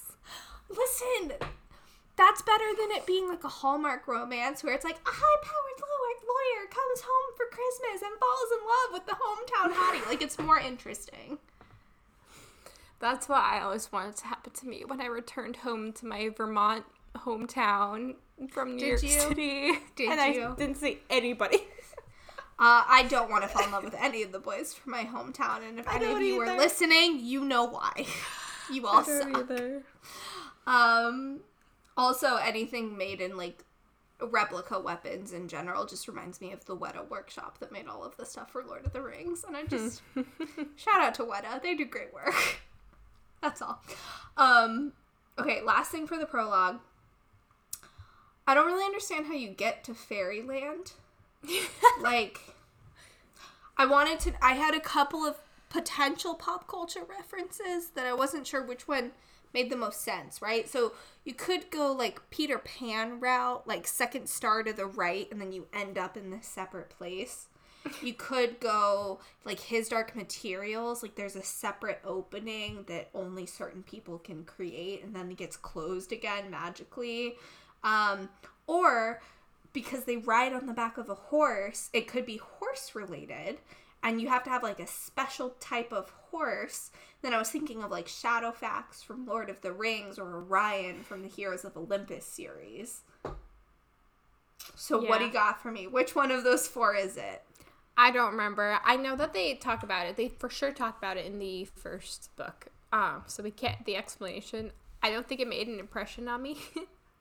I'm I'm pretty sure that they have a horse every single time. Okay. Uh, So so I think thing. it's more like a horse related thing. Yeah. Okay. That's all I got though. I I, don't think I was like blown away by it. Like it didn't seem like anything to write home about. Again, world building, my brain needs to understand the mechanics, and of course, somehow I, come up with four different pop culture I'm like. I'm like let's get to the plot. Let's get to the plot. You're like how on earth did they get there? I keep saying I'm gonna write a book, and it's gonna be a fantasy book. And then you're like, oh, I'll write it for you because I can't actually write it. But the problem is, I can't get past the world building because I'm like, I don't care about it. Well, that's why I'm gonna write it because I can world build for you. Okay. It's fine. Um. Okay, that was all of my pop culture references for the prologue. Do you have anything for chapter one? No. I do. Um. For chapter one, it's one sentence. I know. Okay, but see, here's the thing. Like, the fish sticks triggered something in me. Okay. Okay, so I know you've watched it, the season premiere of Doctor Who for the 11th Oh Doctor. yes.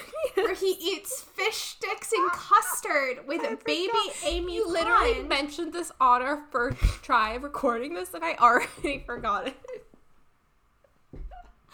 But it's baby Amy Pond, and she sees him and she Oh gives him his fish sticks and custard, and then he They like bond. they bond, but then th- he goes away and then he comes back when she's an adult, and that mirrors what we have here. Where in the prologue you have baby Jude giving us this information, There's and no then Doctor Who to save her. I know, but like it's the same thing where you have this like strange guy coming in, and then where we pick back up, she's with the strange guy, but it's seven years or ten years Yeah, later. I don't want to compare Maddock to Doctor Who.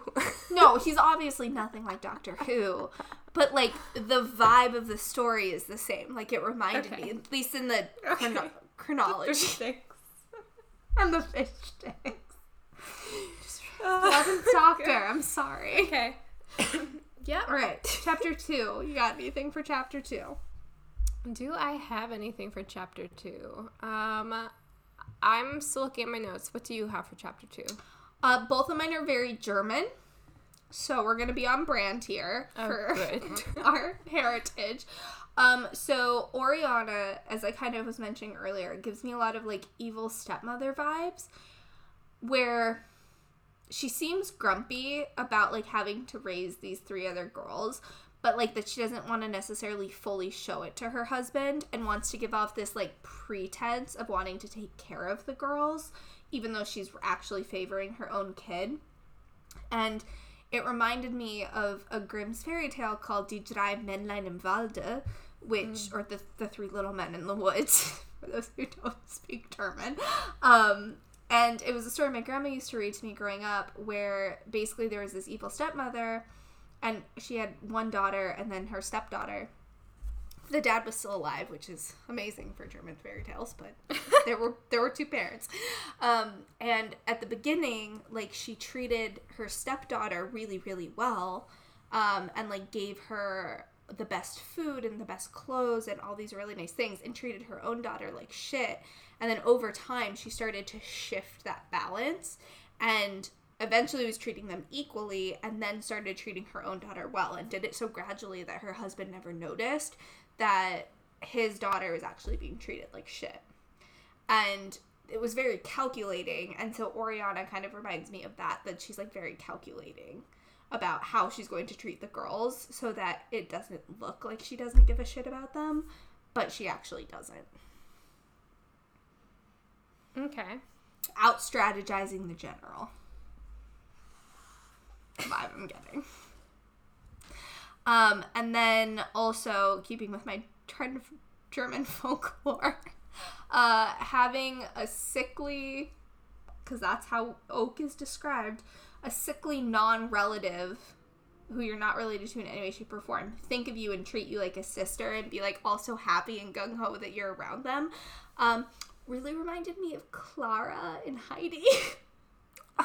because she's in a wheelchair and like she can't actually take care of herself and Heidi comes to stay with her and they become best friends even though everyone wants to like chase Heidi away. She's like, "No, I love her. This is great. We're so happy." so yeah, it reminded me of Heidi. That's a throwback. no one talks wow, about that, that is anymore. that It's is sad. really my childhood, Heidi. I know, right? That's crazy. Heidi and the Grimm's fairy tales. Wow. That's all I got for chapter yeah. two. Um, okay. I have um Vivian like kind of reminds me of Arya from Game of Thrones here. Like very Mm. rebellious, like doesn't want to wear like get dressed up, go to the ball, like doesn't want to do any of that. She wants to do her own thing. She's like not vengeful, but she holds a grudge. Which is like a hundred percent Arya. Yeah, But true. she also has a very strong feeling of loyalty. Like it almost makes me think like maybe if her two sisters weren't still in Faerie, Vivi might have tried to escape by now and like wouldn't have looked back. Um, Well, she can't escape. She can go to the mortal realm, but she just Mm-hmm. she wouldn't have come back. exactly. Like she's Yeah. coming back for her sister. She has that strong sense of family loyalty, but like, does she? Put, she basically only puts up with Maddox because like of her sisters. But Yeah. like she's made it clear, like I'm gonna hate you for the rest of my life, and she is sticking to that for the rest of her life. That's fair. Um, That's totally fair. Yeah, that's my Good. only pop culture for that. Okay, I like it. Game of Thrones is a good one. Okay, so what pop culture references did you have for chapter three? Queen Mab. Mm-hmm. Um, I actually just that's just really funny. Last night I just watched. Um, I think it was the 1968 version of Romeo and Juliet, Mhm. and um, guys, Mercutio who goes on the whole rant about Queen Mab and how he's the midwife uh, for all the fairies, etc., Yep. etc. Um, but like I think that Queen Mab shows up in a lot of other uh, various texts. But I just thought it was interesting she chose that name because that's Mm-hmm. not like just like a random queen name. Like that is Queen Mab, which like even before I was She's watching last night, fairies. I had to know exactly that was like she's like this is a known queen name. It's significant. Like what does this mean for the rest of the series? Because I didn't pick up on that the first time I was reading this. I was like Queen Mab, like yeah, I know that name. Like it's in Romeo and Juliet, but I like I didn't think to look into it as much as I have this time. So I'm very excited to see if when we learn more about Queen Mab, which we will, um, how how that plays into it. Um, yeah, she's very a big name in the Fae circles. Mm-hmm. Um, like I know that. So, in addition to Romeo and Juliet, uh, she's also in Merlin. Um, That's right. both the '90s movie and the BBC TV series. I gotta rewatch that. Um, so in the BBC TV series, she's just a fairy, um, just named Mab, who takes Merlin to the Dark Tower and like gives him all these like riddles and tricky things to like get him there. But the reason I recognize Mab's name, which is like so random and weird, but I used to play these games, like hidden object games, puzzle games, when I was, you know, in like middle school, high school, on my computer. And there was one that was about like basically getting trapped in this like fairy dream world, and you got trapped there by Queen Mab. So it's also made its way into like random video games that I've played that it's it's such a there's a dearth of pop culture references we could po- probably make um depending on what weird you know rabbit holes we've gone into in our life but her name is everywhere so I think that's a really good question as to like why that name was picked and why she's being Yeah. incorporated into the lore Or maybe here. it's just Holly Black trying to put her, you know, name into the Queen Mab assortment of Yeah. texts. You know, and and incorporate actual mythology into her stories Yeah. which would be kind of nice to have that. Yeah, like a little cool. recall. yeah Um, and then my other one was Boys Over Flowers. Uh, Cardan and his little posse remind me a whole lot of the Boys Over Flowers. Uh, with Locke being, oh my gosh, I have to look up Jihu. their names again. Jihu, thank you, and Cardan obviously being. Junpyo Yeah, I need to rewatch it. Damn, it hasn't been that long, has it? Um, I and just then what did that. we decide? We said that um did we say Valerian was Wu Bin? Yeah, the, the violence. Yeah, mm-hmm. exactly. And then the other guy is flirty The girl. feminine, so he's the girl. he does pottery, you know. Let's fall into some gender stereotypes there. Don't mess with with a man in touch with his feelings. Do we even remember his name? No, I don't. He is the his storyline is more important than Wu Bin's, but we just love Wu Bin so I much. love Wu Bin. Like I would marry Wu Bin. Come on. You want to be a mafia queen? I do. I really do. But like Wu Bin, come on. Wu Bin was like underrated. He had the mafia saving people left True. and right and like he, He was was, saving all people over himself. everything. like in China when they were in um Macau. Macau, yes. Um I kicked so some ass there. Yeah, in Macau. He never even got a love interest. Like everyone else got a love interest. I will Not be Wu his Bin. love interest. That's true. Maybe that was their plan all along. They left Wu Bin for the rest of us. Exactly. Wu Bin is meant for the viewers. He was the least cute, but he had the most personality, so it's okay. He he was cute in his own way, and he I'm not had a saying really he wasn't cute. I'm just saying he was the least cute out of all of them. okay. But they were all models, so yeah. So, if Wu had been like compared to Justin Bieber, he would have been hot. No offense to anyone who likes Justin Bieber out there. You're gonna get us attacked by believers. Yeah, Come on, Julia. I'm sorry. Anyways, the moral of uh, Julia's pop culture reference here is everyone should watch Boys Over Flowers. It's on Netflix and Hulu, so you have no excuse. And then you can watch the Chinese version. Meteor Which I already, yeah, for a second I already forgot the name of. I haven't watched it. I'm really yet. bad with names. It's a It's miracle I got through this entire book with all of their And names. it's based off of a Japanese manga, so you're hitting all of the major Asian players with this storyline.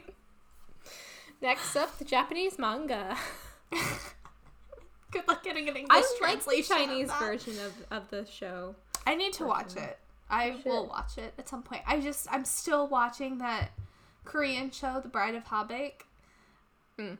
And I really can only do like one Asian subtitled show at a time. Subtitles are hard. They're a lot. And I I get just because I like to do other things while I'm watching TV. Like I play games and Yeah, I like yeah. Me too. cook whatever. Um, so it's really hard for me to like sit and watch a full That- hour of television. That's why I just like putting on Harry Potter and like zoning out. Like have something in the background, Harry Potter. We know it by heart. and like that's it. You don't have to worry about it. I do Because you can with, like look up at any point and know exactly where you are. I do that with some podcasts. Like I'm Harry Potter chapter person. by chapter podcast. Yeah. so still Harry Potter. Yeah. Uh, anyways, um, watch Boys Over Flowers. Uh, do you have, any, have anything? You that was it for chapter three. That was that was chapter three in the show. Okay. Um so the idea of like Jude wanting to be a knight and kind of like transcending the normal course of action where I'm guessing only fairies can become knights really reminded me of Alanna of Tortall um from the Tortall books from Tamora Pierce which oldie but a goodie like we're going to do that for our 2021 author series. Julia, we're gonna reread Tamora Pierce. It's gonna happen. um, but it just I don't know that like drive to like want to be like someone else but still retain your own independence um and just have that same title really reminded me of Alanna Tortall. Also, now that I'm thinking about it, kind of reminiscent of like Brienne of Tarth from Game of Thrones, like being the first true. woman knight and like Oh, I also forgot. What it's literally on the back of the book. Uh, Victoria Aveyard's The Red Queen is another one that. where she's like going off to. I mean, she's like in a slightly different position where she's like fighting for her life, but um, it's like fighting to be a warrior. Okay, sorry, go on. she's literally on the back of the book. It's okay. Um, okay, to get into the palace in chapter three, they literally ride into a stone wall and it freaks Jude out every time. She has to close her eyes when they like ride through the wall. And it's like, I'm sorry, platform nine and three quarters. That's what that is. It's the same thing. Magical barriers. Platform nine and three quarters Accurate. slightly also reminiscent to like Narnia, like getting into this new world, but I think platform nine and three quarters is more apt. Um, yeah, it's it's not quite the same as going into the back of a wardrobe. right. um, but I like that trope in fantasy books, like having Yeah. to go through a gateway of some sort. Okay. I brought up the Hunger Games a lot more than I thought I was going to do in this podcast.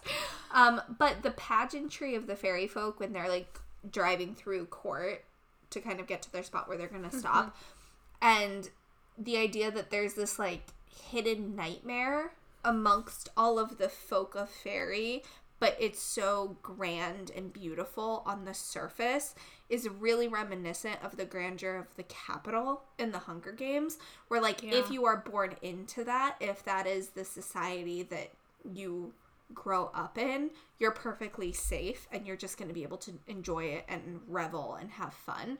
But if you're an outsider like in the case of Jude being a human or in the case of Katniss being from one of the districts coming in for the games, it's a battlefield that you have to figure out the right politics to be able to maneuver it appropriately to get people on your side.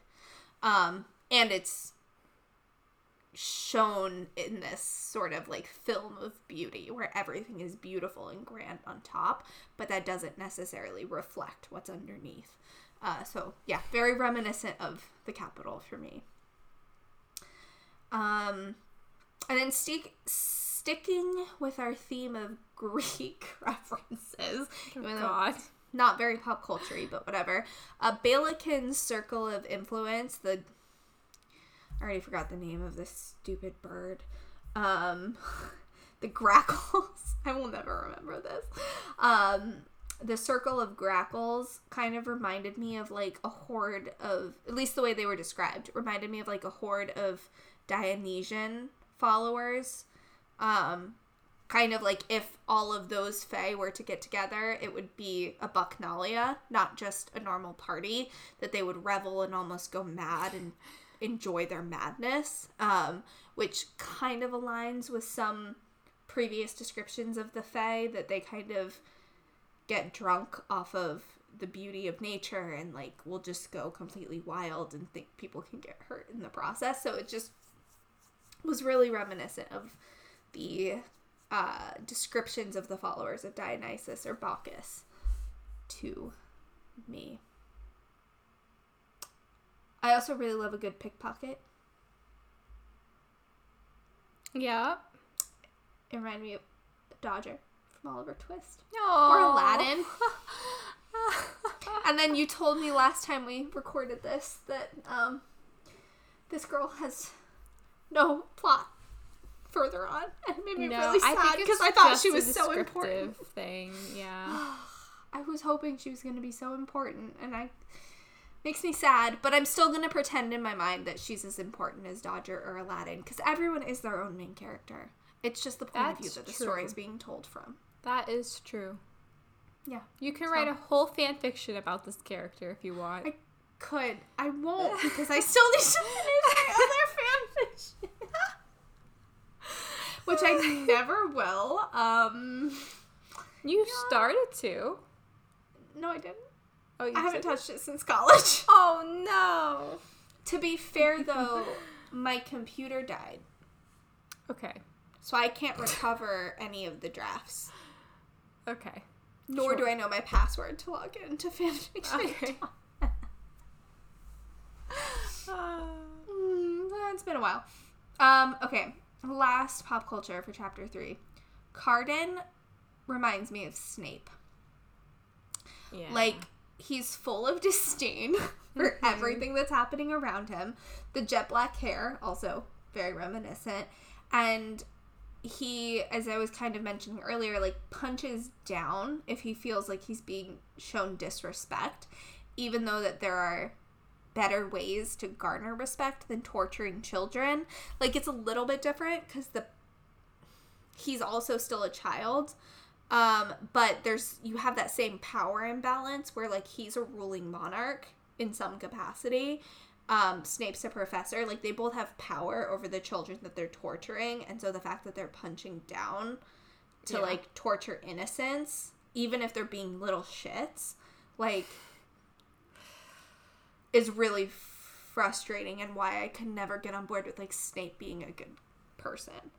Um, I am a Snape defender. I will say that. Like, my mother, I think what was weird for me though is my mother called it literally from book two. Like, when, like literally, like when we got book two when it was first published, she was like, "I think that Snape's going to turn out to be a good guy."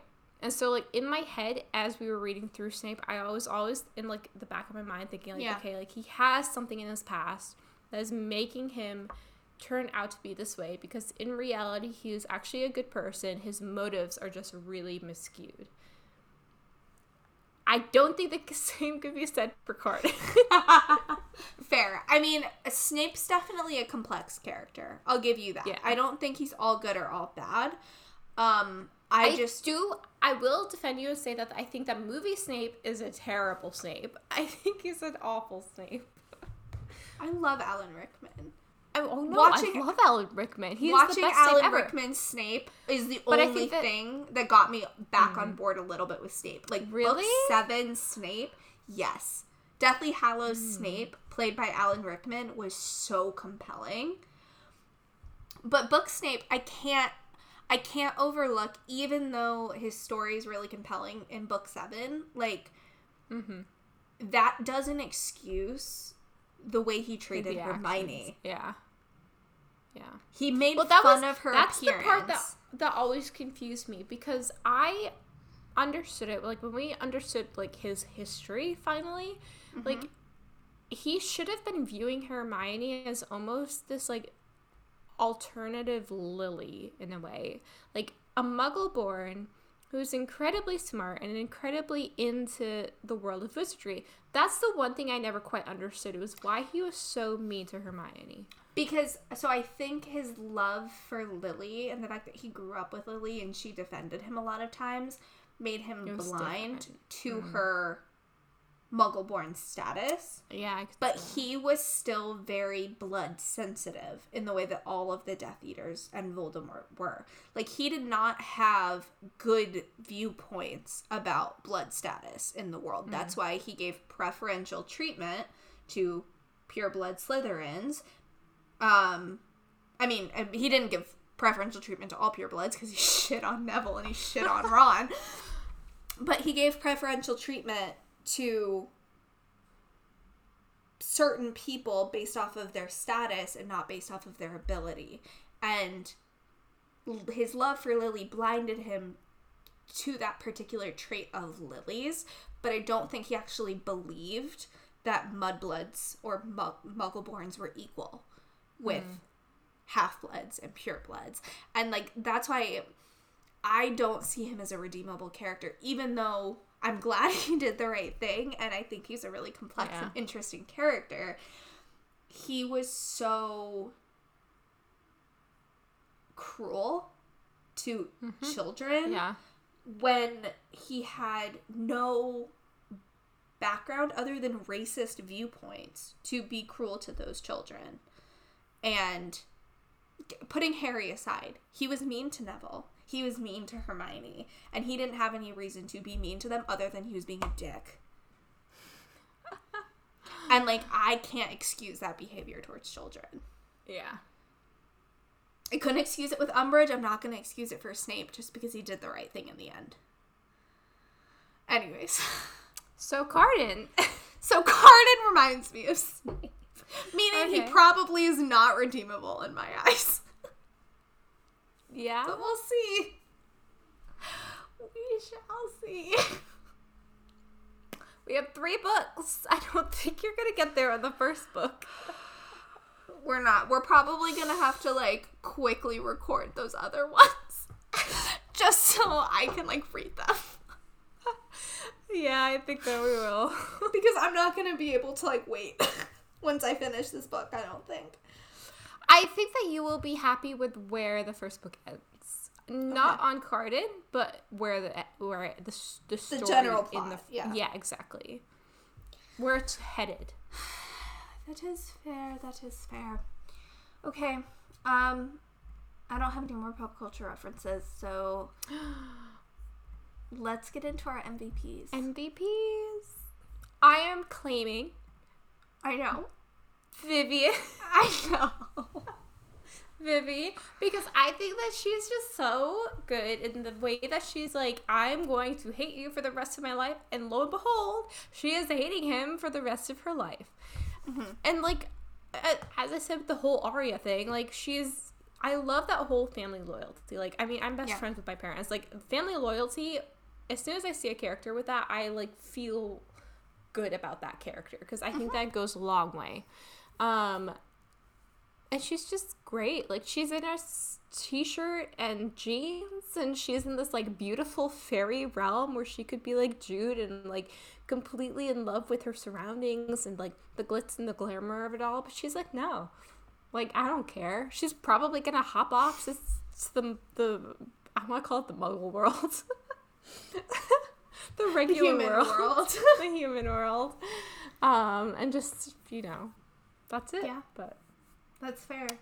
Um, I know Vivi was my favorite in these three chapters, but for MVP, I'm going to select Madoc, not because I liked him the most, but because from a most valuable player perspective, he did advance the plot the most by committing two murders and kidnapping This is True. children. This is true. Um, so there is that. also, I can appreciate that he's a very complex person. He, Very, whatever we want to call him. Um, because he clearly has feelings of remorse and responsibility and love um, for people that he shouldn't really have those feelings for. Like, no one, even if he felt responsibility to take care of the two twins, no one would have expected him to grow to love them or to treat them like his own kids. Like that's not normally expected in books, but he does that. Like he doesn't treat them any different than he treats Oak and Vivi. And so I really appreciate that from like a stepfather perspective. Yes, although he murdered her their parents. Um, he makes He's reading battle that. strategy to them. He's prepping them. Um, but he gives them love in a world where they're not getting a lot of it. And while that's his fault, he is at least doing what he can to make up for the situation. Um, and like I said, he advances the plot, so Madoc it is. A good point. yep. Uh, all right, why don't you give us your wine review? So my review isn't a wine; it's a cocktail. I need to rename this column.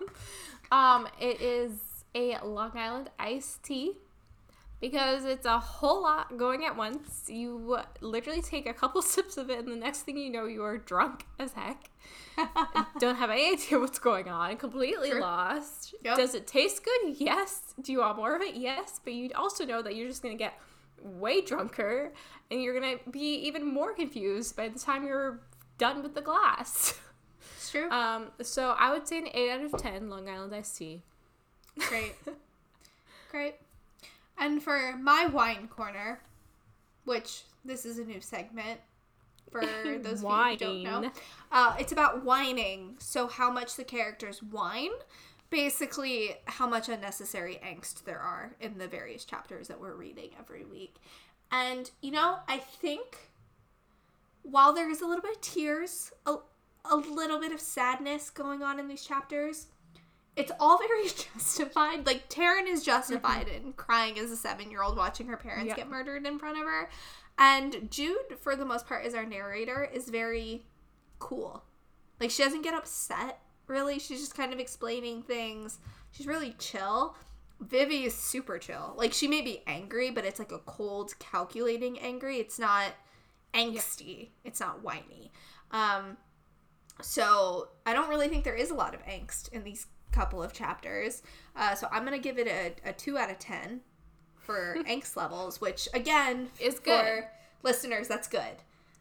The lower the number, that means the less unnecessary angst there is, which is what we want. It's the opposite of my wine review. yeah, yours is like actual quality of the chapters. Mine's just how much did they bitch.